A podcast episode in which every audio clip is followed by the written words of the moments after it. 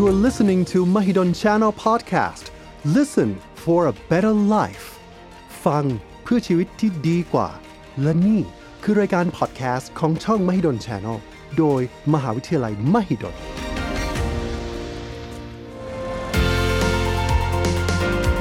เพราะเป้าหมายของเราทุกคนคือการมีชีวิตที่ดี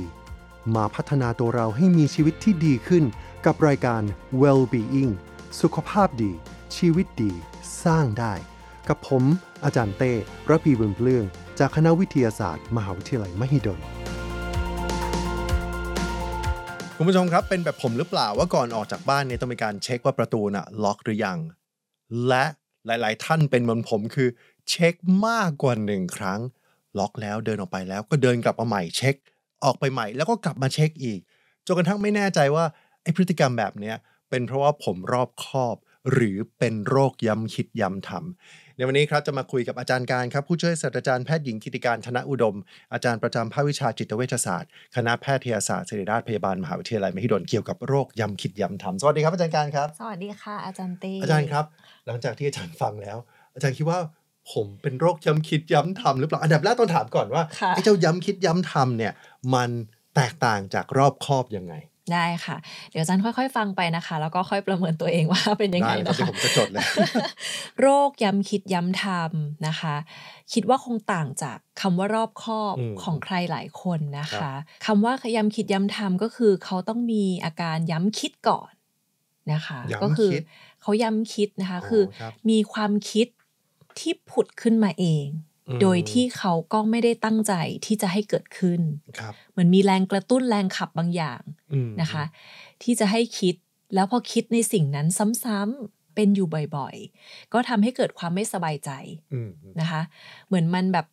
กลัดกลุ้มว่าเออ มันจะเป็นอย่างนั้นหรือเปล่าอะไรอย่างเงี้ยค่ะอืมนะหลายคนก็จะต้องมีการทำต่อมา ก็คือเป็นอ๋อย้ำทำย้ำทำนะคะ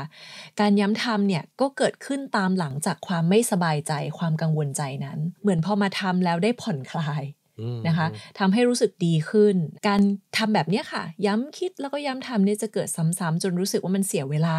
มันไม่ได้เป็นนานๆ ครั้งนะคะอ๋อเป็นบ่อยๆ แล้วก็ เสียเวลาคีย์เวิร์ดหนึ่งคือเสียเวลานะคะ และคนคนนั้นจริง ๆ เขาไม่ได้อยากให้เป็นแบบนั้นอ๋อนะคะครับมันต้องมีองค์ประกอบแบบนี้ด้วยนะครัคะบถึงจะเรียกว่าย้ำคิดย้ำทำพออาจารย์พูดไปเนี่ยผมกำลังมองตัวเองเลยนะว่าไอ้การที่ผมไม่สบายใจว่า เอ๊ะล็อกแล้วหรือยังนั่นคือลักษณะของการย้ำคิด แล้วกลับไปเช็คนั่นคือเป็นส่วนของการย้ำทำแต่ keyword ของอาจารย์ก็คือ มันทำให้เสียเวลาหรือเปล่าใช่แล้วมันค่ะเกิดขึ้นบ่อยขนาดไหน ตอนนี้ก็ค่ะคงจะต้องเริ่มพิจารณาตัวเองแล้วล่ะ บ่อยหรือเปล่า ก็ไม่บ่อยขนาดนั้น เริ่มโล่งอกอาจจะแค่รอบคอบอาจารย์ค่ะ ทีนี้คนที่รอบคอบเนี่ยนะคะ อาจจะเช็คครั้งสองครั้ง แล้วเขาก็อาจจะไม่ต้องเช็คตลอดในทุกๆสถานการณ์หรืออ่าทุกๆ พฤติกรรมอืมนะคะครับคือบางคนเนี่ยอาจจะเป็นลักษณะ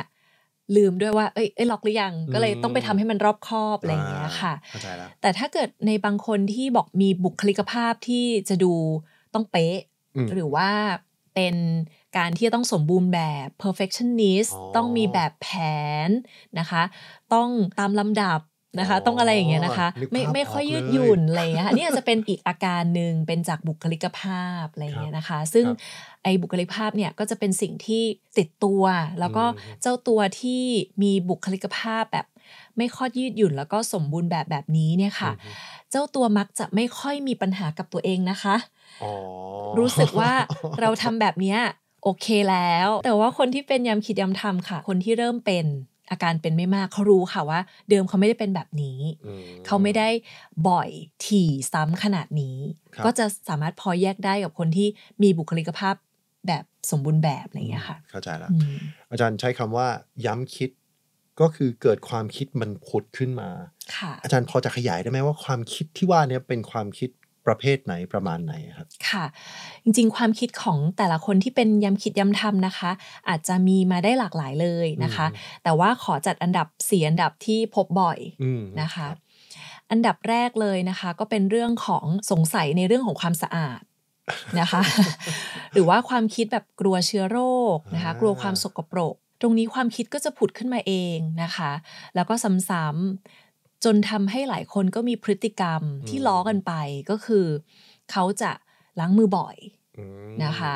เช็คในเรื่องของความสะอาด หรือบางคนเนี่ยก็จะเห็นเป็นพฤติกรรมว่าเขาไม่ค่อยอยาก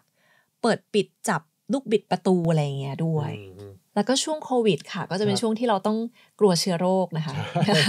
เราต้องสะอาดกันมาก ๆเลยนะคะครับก็ถ้าเกิดว่ามันอยู่ในบริบทของคำแนะนอืมำนะคะว่า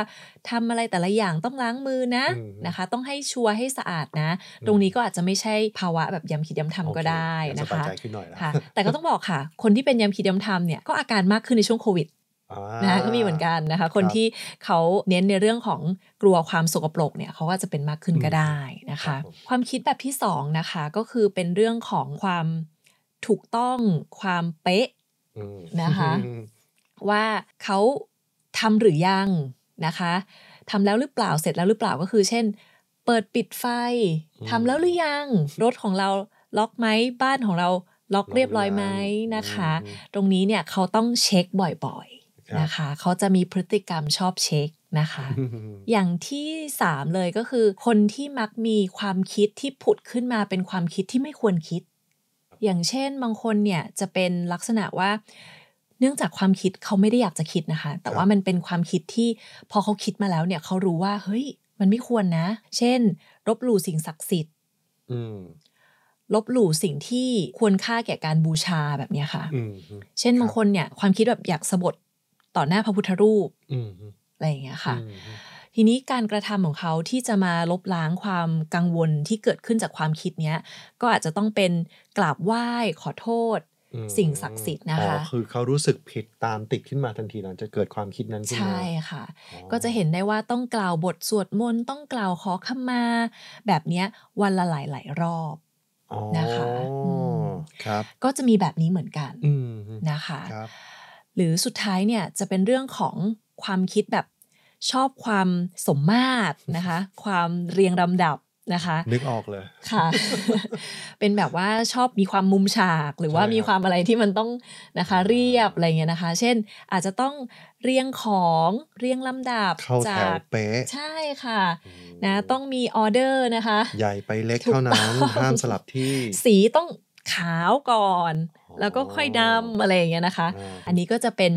สีลักษณะนะคะครับที่พบได้บ่อยส่วนของอาการที่พูดมานะคะอืมทั้งครับย้ำคิดย้ำทำแล้วก็เสียเวลาชีวิตไปส่วนหนึ่งอืมเลยเนี่ยนะคะ ก็จะต้องแยกว่าไม่ใช่บริบทของโรคทางจิตเวชอื่นอ๋อนะคะ เช่นเช่นอะไรบางบ้างคนเนี่ยอาจจะเน้นไปในเรื่องของการทำซ้ำบางอย่าง เช่นบางคนเป็นโรคดึงผม ดึงผม เขาก็จะรู้สึกมีแรงกระตุ้นที่จะต้องอยากดึงอยากดึงอืมอันนั้นก็จะถูกวินิจฉัยเป็นโรคดึงผมนะคะ อาจจะไม่ใช่ย้ำคิดย้ำทอืมำนะคะครับหรือบางคนค่ะเขาลืมจริง ๆ คือลืมว่าตัวเองทำไปแล้วหรือยังอ๋อนะคะ อันนี้ต้องเน้นว่าจริงๆแล้วเจ้าตัวรู้นะคะว่า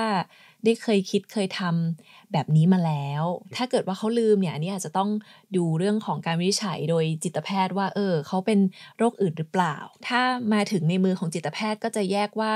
ไม่ได้เป็นบริบทของการใช้สารเสพติด หรือว่าหยุดใช้สารเสพติดบางประเภทนะคะ เพราะว่าตรงนี้อาจจะมาบดบังอาการหรือว่าจริง ๆเขาอาจจะเป็นอาการของการใช้สารเสพติดก็ได้ครับอะผค่ะมที่อาจารย์พูดถึงมาเนี่ยมันเป็นเรื่องของความคิดนั่นก็แปลว่า ถ้าคิดบ่อยๆ ย้ำคิดบ่อยๆ มันอาจจะนำไปสู่ย้ำทำมีค่ะมีคนไข้ที่มาปรึกษาอาจารย์ไหมครับว่าเขาเป็นเฉพาะย้ำคิดอะแต่ยังไปไม่ถึงย้ำทำมีเหมือนกันที่อืมเราไม่พบว่าเขามีพฤติกรรมการทำอะไรที่ชัดเจนนะคะอืมครับอาจจะมีความคิดชุดหนึ่งขึ้นมานะคะ แล้วเขาก็วนอยู่ในความคิดนั้นอืมแต่บางครั้งค่ะ มันเป็นความคิดอีกชุดหนึ่งที่มาย้ำต่อนะคะอืมเช่น เขาสะบด นะคะครับต่อหน้าพระพุทธรูปหรือว่าเอ่อรู้สึกลบหลู่สิ่งศักดิ์สิทธิ์อืมเขาก็ต้องมีความคิดอีกชุดหนึ่งว่า ฉันไม่ได้คิดแบบนั้นนะ ฉัน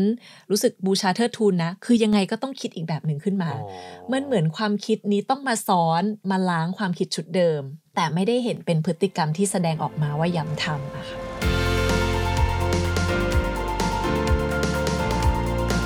พอพูดถึงโรคย้ำคิดย้ำทำ ผู้ฟังหลาย ๆ ท่านเริ่มสงสัยแล้วว่าค่ะอะไรคือเหตุปัจจัยที่ทำให้เกิดโรคนี้ขึ้นมาได้บ้างอะครับค่ะ โรคทางจิตเวชเนี่ยจะไม่ได้มีปัจจัยใดปัจจัยเดียวอืมที่เป็นตัวอธิบายครับนะคะ ว่าเขาป่วยจากสาเหตุนี้นะเท่านั้นนะคะ ส่วนใหญ่ก็จะรวมๆกันนะคะ ถ้าแยกก็คือปัจจัยทางด้านชีวภาพ ส่วนใหญ่ก็คือพันธุกรรมมีส่วน แฝดไข่ใบเดียวกัน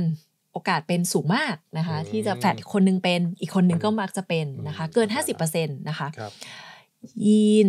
บางตัวที่ผิดปกตินะคะ สารสื่อประสาทการทำงานของสมองที่มีผลต่อการทำงานของสารสื่อประสาทประเภทซีโรโทนินอืมนะคะ ถ้าทำงานผิดปกติไป ก็มีส่วนที่จะทำให้เป็นโรคนี้นะครัคะบปัจจัยทางด้านจิตใจและสังคม ถ้าเขาเผชิญกับความเครียด ความกดดันนะคะ หรือว่าการเปลี่ยนแปลงในชีวิตที่มาก ก็อาจจะเป็นปัจจัยที่ทำให้เกิดขึ้นก็ได้ บางคนค่ะ เกิดขึ้นหลังจากที่คลอดบุตร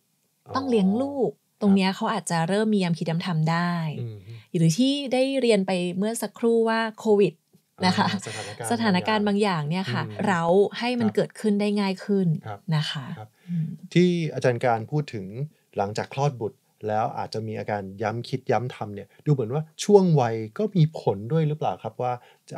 ความเสี่ยงในการเป็นโรคย้ำคิดย้ำทำอาจจะมากกว่าในช่วงวัยอื่น ใช่เลยค่ะอาจารย์ เขาจะบอกว่าส่วนใหญ่ที่มักจะเกิดย้ำคิดย้ำทำในครั้งแรกขึ้นนะคะอืมจะอยู่ในช่วงวัยรุ่นค่ะอ่าจริงๆเริ่มเหรอครับแต่วัยรุ่นเลยวัยนะคะรุ่นเลยเหรอครับสิบกว่าจนถึง 20 กว่าอะไรอย่างเงี้ยนะคะ มักจะเกิดขึ้นมากอืมโอกาสเกิดหลังอายุนี้มีไหมมีนะคะอืมแต่ว่าหลัง 30 เลยเนี่ยเกิดขึ้นครั้งแรกเนี่ยน้อยนะคะอ๋อบางทีเราต้องสืบสาวไปว่า ตอนเรียนหนังสือช่วงวัยรุ่นเนี่ยแอบเป็นเราบ้างไหมอะไรอย่างเงี้ยค่ะเนี่ยจะพบบ่อยกว่าอ่านะคะอ๋อเข้าใจแล้วครับผู้ป่วยที่เป็นโรคย้ำคิดย้ำทำเนี่ยครับมีวิธีในการจำแนกไหมครับว่านี่เป็นรุนแรงน้อยหน่อย รุนแรงมากหน่อยไหมครับมีค่ะ ส่วนใหญ่เนี่ยเราจะแยกตามว่าเขารู้หรือเปล่าว่าบริบทของการย้ำคิดย้ำทำของเขาเนี่ยมันไม่ควรจะเป็นอย่างนั้นอืมนะคะครับคือเขาพอจะประเมินตัวเองได้ไหม อันนี้เป็นระดับความรุนแรงของย้ำคิดย้ำทอืมำถ้าเป็นผู้ป่วยที่รุนแรงครับนะคะ จะมีไปถึงว่าเขาเริ่มแยกไม่ได้แล้วค่ะอืมว่านี่เป็นสิ่งที่เขาอะไม่ควรจะคิดไม่ควรจะทำแบบนี้นะอ๋อเราเรียกว่าแบบเขาเริ่มรู้ตัวน้อยนะคะอืมหรือว่าบางคนเนี่ยค่ะ ก็จะคิดไปเลยแหละ ว่าแบบเนี้ยใช่มันเหมือนเบลนไปกับความคิดความจริงความอะไรเนี่ยมันมันมันแยกไม่ได้ละ แบบนี้อาการเนี่ยมีเหมือนกันที่คล้ายกับคนที่ป่วยทางจิต บางคนคือหลงผิดว่า เออเขาต้องตำหนิเราแน่ๆนะต้องไปขอโทษเขาอืม แบบเนี้ยค่ะมันมันครับมันแยกยาก อันนี้คือถือว่าเป็นเคสที่รุนแรงครับนะคะผู้ป่วยส่วนใหญ่ที่เข้ามาปรึกษากับอาจารย์การครับเป็นเป็นในระยะไหนแล้วครับส่วนใหญ่ ส่วนใหญ่นะคะ รู้ตัวอ๋อรู้ตัวนะคะอืมแต่ว่าเสียเวลามากเสียงานเสียการอืมก็จะเข้ามาปรึกษานะคะครับบางคนค่ะ เป็นโรคร่วมนะคะยังไงว่าต้องครับบอกว่าโรคย้ำคิดย้ำทำเนี่ยค่ะ มีโรคร่วมที่เกิดขึ้นพร้อมกับย้ำคิดย้ำทำเยอะนะคะครับอันดับหนึ่งอันดับสองที่ฮิตๆเลยก็คือโรคซึมเศร้า แล้วก็โรคในกลุ่มวิตกกังวลอืมนะคะ เช่นครับวิตกกังวลทั่ว ๆ เป็นแพนิคอะไรอย่างเงี้ยค่ะอืมครับบางครั้งเนี่ยเขามาด้วยโรคร่วมอ๋อ แล้วเขาก็กระซิบเพิ่มว่าเขามีน่าจะเป็นยำคิดยำทำด้วยนะคะอืมครับก็เพิ่มความเข้มข้นของการเจ็บป่วยไปนะคะ ก็ครับเหมือนต้องรักษาไปคู่กันก็มีค่ะ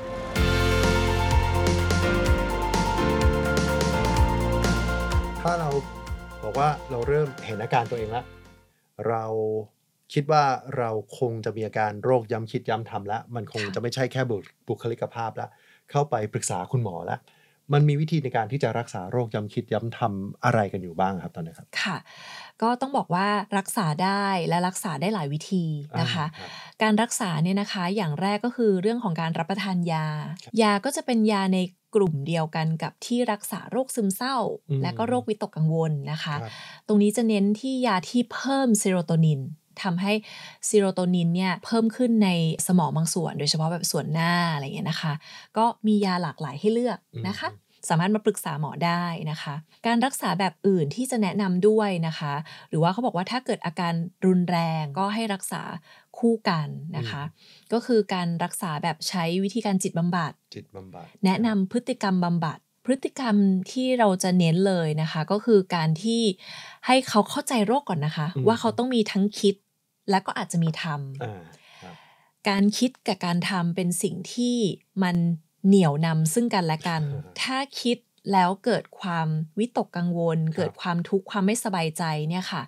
มันจะเป็นสารหล่อลื่นทำให้เกิดการทำการทำใช่อ๋อทีนี้การที่เราให้พฤติกรรมนะคะ ในการแบบบำบัดเขาเนี่ยเราต้องบอกว่าถ้าเกิดว่ามีสถานการณ์ที่เราให้เขาคิดขึ้นมาเนี่ยค่ะ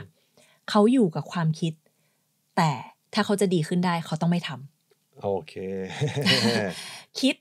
แต่ไม่ทำคิดแต่ไม่ทำใช่ค่ะ ภาษาอังกฤษเรียกว่า exposure and response prevention อืมนะคะครับให้ไป exposure กับสถานการณ์ ที่อาจจะเร้าความกังวลได้อืมทำให้มีความคิดแบบนั้นได้ครับเจอความสกปรกได้ เขาอยู่กับความกังวล ความทุกข์ใจนั้นหลังจากที่มีความคิดนั้นเกิดขึ้นอืมอยู่แล้วก็ดูมันไปอืม แล้วก็ไม่ทำค่ะอาจารย์ครับ ยากเหมือนกันนะคะ ยากเหมือนกัน ต้องยาเหมืนฝึกนปฏิบัติทำบ่อยๆ เขาบอกว่าต้องบ่อยๆ ต้องบ่อยๆด้วย ถึงถึงครับจะเห็นว่ามันมีความเปลี่ยนแปลงว่า เออ ความกังวลความไม่สบายใจนั้นน่ะ มันเบาลงได้นะ คือนี่เป็นธรรมชาติของโรคว่าจริง ๆ แล้วเนี่ยความไม่สบายใจเนี่ยค่ะ มันสามารถเบาลงได้อืมแล้วก็มันไม่ได้เบาลงได้ด้วยการทำเสมอไปอืมจริง ๆ คือด้วยการไม่ทำอืมครับ เรามีเรื่องของยาละเรามีเรื่องของจิตบำบัดละมีค่ะวิธีรักษาอื่นอีกไหมครับ ค่ะ ก็จะมีการรักษาในแบบอื่นนะคะ ซึ่งเป็นรูปแบบใหม่อ่าถือว่าใหม่สำหรับรักษาย้ำคิดย้ำทำนะคะ ก็คือการใช้เครื่องนะคะ กระตุ้นสมองด้วยสนามแม่เหล็ก ตรงนี้ก็จะใช้ได้เหมือนกันนะคะ แต่ว่าอาจจะแตกต่างในคนที่รักษาโรคซึมเศร้านะคะ กับเอ่อย้ำคิดย้ำทำเนี่ยค่ะ บริเวณที่กระตุ้นสมองเนี่ยเป็นบริเวณที่แตกต่างกันอืมค่ะ อาจารย์ครับ นอกจากผู้ที่เป็นโรคย้ำคิดย้ำทำเนี่ยนอกจากคนกลุ่มนี้ที่เขาจะรู้สึกว่ามันมีผลกระทบต่อชีวิตประจำวันเขาแล้วเนี่ยผมเชื่อว่าคนที่อยู่รอบข้างเอง ก็คงจะได้รับผลกระทบอยู่เหมือนกัน อาจารย์มีข้อแนะนำยังไงสำหรับคนที่อยู่รอบข้างบ้างไหมครับ ค่ะ คือต้องบอกว่าหมอเห็นใจทั้งคนที่ป่วยแล้วก็คนที่อยู่รอบข้างนะคะอืมเพราะว่าการย้ำคิดย้ำทำเนี่ยมันส่งผลจริง ๆนะคะครับมันมันเสียเวลาคนรอบข้าง แล้วก็เขาไม่รู้จะปฏิบัติตัวยังไงนะคะอืมแต่หมอก็ครับมีคำแนะนำค่ะว่าครับการปฏิบัติตัวเนี่ยก็คือหนึ่งเลยต้องรู้ว่าเขาไม่ได้ตั้งใจที่จะทำนะคะอ๋อนะเพราะฉะนั้นเนี่ยครับถ้าเลี่ยงได้ก็คือว่าไม่กดดันอืมนะคะ เพราะว่าถ้ากดดันหรือว่าบีบบังคับทำให้กังวลมากขึ้นเนี่ยก็จะทำให้ยามคิดยามทำเนี่ย เป็นมากขึ้นอืมจะมีบางเคสค่ะที่ตอบสนองกับผู้ป่วยเนี่ยตลอดทุกครั้งเลยนะเพราะว่าเห็นใจมากนะคะอ่านะเช่น ถ้าเกิดถามว่าทำหรือยังคุณแม่ของผู้ป่วยก็จะตอบว่าทำแล้วทำแล้วทำแล้วต่อไปเรื่อยอืมๆนะคะ ซึ่งตรงเนี้ยเป็นการทำให้อาการเนี่ยมันก็เหมือนกับเติมเชื้อไฟอยู่เรื่อยๆ ด้วยอืมเพราะฉะนั้นเนี่ยแบบนี้ก็ไม่แนะนำเช่นกันอืมนะคะครับแต่อีกแบบหนึ่งค่ะก็คือทำแทนเลยก็มี นะคะทำแทนเลยทำแทนเลยก็คือ ได้งั้นเราจะเปิดประตูให้ตลอดเวลา ก็คือว่าผู้ป่วยไม่ต้องไปจับลูกบิดอะไรเลย แบบอ๋อแบบนี้ก็ไม่แนะนำให้ทำเหมือนกัน หรือว่าเป็นเหมือนกับเพิกเฉยเฉยเมย แล้วก็แบบเอือมระอาไปเลย นี่มันอาจจะทำให้มีภาวะอื่นแทรกเข้ามาได้นะคะ คือเขาอาจจะรู้สึกแย่กับตัวเอง รู้สึกเป็นภาระมอะไรอย่างเงี้ยนะครัคะบก็จะทำให้แบบ โรคร่วมนะคะ อย่างเช่นโรคซึมเศร้าอะไรเงี้ยมันก็เกิดขึ้นมาด้วยค่ะครับผมว่านอกจากจะไม่กดดันแล้วการที่เราช่วยดูแลเขาค่ะถ้าเผื่อเขาจะต้องมีนัดไปพบคุณหมอก็พาไป ก็ถือว่าเป็น support อย่างหนึ่งที่ใช่คนรอบข้างค่ะสามารถจะช่วยเหลือได้ด้วยเช่นกัน ใช่ค่ะ แล้วก็แบบชื่นชมถ้าเกิดเขาทำได้ เช่นอ่าวันเนี้ยเขาทำน้อยลงถามน้อยลงนะอะไรอย่างเงี้ยค่ะนะ แล้วก็ให้กำลังใจได้ค่ะ เข้าไปพบคุณหมอแล้ว มี support จากคนรอบข้างแล้วค่ะโรคนี้มันสามารถจะหายขาดได้ไหมครับ โรคนี้สามารถหายแล้วก็ดีขึ้นได้อย่างมากเลยนะคะอืมมีคนไข้ที่หมอคิดว่าโออาการเขาเป็นมากเลยนะคะ แล้วก็ภายใน2ปีอะไรเงี้ยค่ะอืมอาการเขาก็ดีขึ้นจนแทบไม่มีเลยนะคะอืมแต่หมอก็จะแนะนำเขาว่าโรคนี้สามารถกลับมาเป็นซ้ำได้นะคะอ๋อคือไม่สามารถที่จะการันตีได้ว่าครับครั้งนี้ นะจะหายขาดเลยไม่เป็นอีกนะคะหมออยากให้เขาตระหนักว่าในเมื่อมันกลับเป็นซ้ำได้นะคะ เขาแค่ต้องดูแลตัวเองดีอืมๆนะคะครับเขาต้องทราบว่าสิ่งที่จะเป็นปัจจัยกระตุ้นเขาเนี่ยอ๋อมีอะไรครับบ้างค่ะครับแล้วแล้วจะทำยังไงถึงจะหลีกเลี่ยงปัจจัยกระตุ้นเหล่านั้นได้ล่ะครับค่ะหนึ่งเลยนะคะ คือถ้ายังต้องรับประทานยาอยู่นะคะอ่าให้รับประทานยาต่อออย่าเพิ่งลดปริมาณยาหรือว่าอย่าเพิ่งหยุดยาเอง เพราะว่าการรักษา ที่มันกำลังดีอยู่ เป็นปัจจัยส่งเสริมเลยว่า เขาจะห่างโรคนี้ไปอีกนานอืมนะคะ ต่อมาก็คือ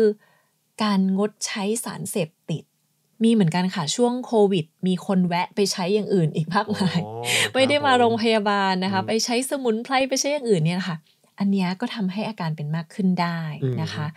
แล้วก็นอกจากนั้นค่ะ ถ้าเกิดเขาได้รับวินิจฉัยว่าเขามีโรคร่วมครับ สมมติเป็นโรคซึมเศร้าด้วย เป็นโรคอื่นๆด้วยเนี่ยก็ให้เขารักษาแล้วก็ติดตามโรคนั้นด้วยนะคะว่าสงบแล้วหรือยัง ส่วนปัจจัยที่อาจจะเลี่ยงได้บ้างไม่ได้บ้างก็คือว่าถ้ามันมีเหตุการณ์ใหญ่ ๆ มีอะไรที่ทำให้รู้สึกเครียดกดดันมากอะค่ะนะก็ให้เขารีบ รู้ตัวว่าเหตุการณ์เนี้ยมันอาจจะเป็นปัจจัยกระตุ้นได้นะ พยายามจัดการครับนะคะพยายามลดความเครียดความวิตกกังวล ต่อสถานการณ์ที่เกิดขึ้นค่ะอาจารย์ครับดูเหมือนว่าความเครียดแล้วก็ความวิตกกังวลเนี่ยเป็นตัวกระตุ้น ความย้ำคิดย้ำทำอาจารย์มีวิธีในการที่จะจัดการกับความเครียดนี้ยังไงบ้างไหมครับค่ะสำหรับคนทั่วไปหรือว่าคนที่เป็นโรคเกมคิดย้ำทำอย่างเดียวนะคะ ก็แนะนำให้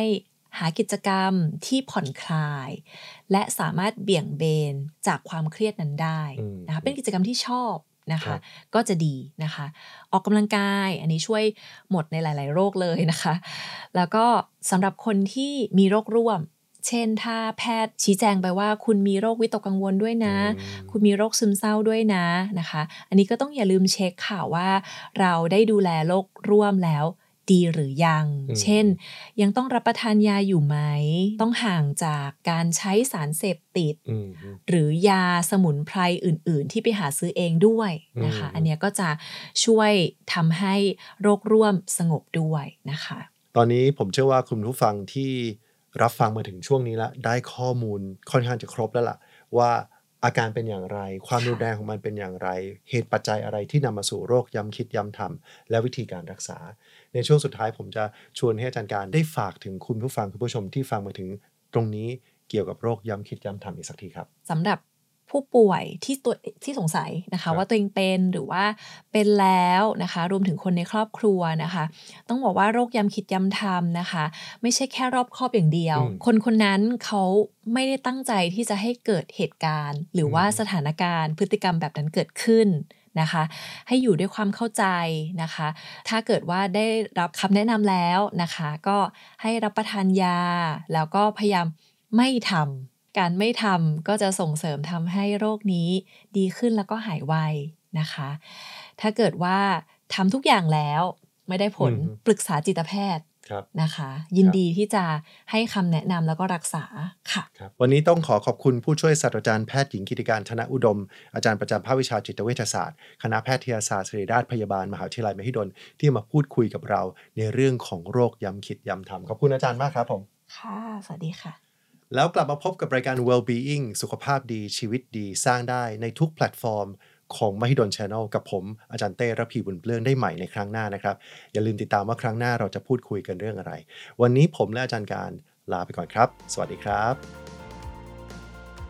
พบกับ Well-being สุขภาพดี ชีวิตดี สร้างได้ ทุกวันจันทร์เวลา 18 นาฬิกาที่ Mahidol Channel Podcast ผ่านช่องทาง Facebook Mahidol Channel YouTube Mahidol Channel Apple Podcast Spotify Anchor j o o x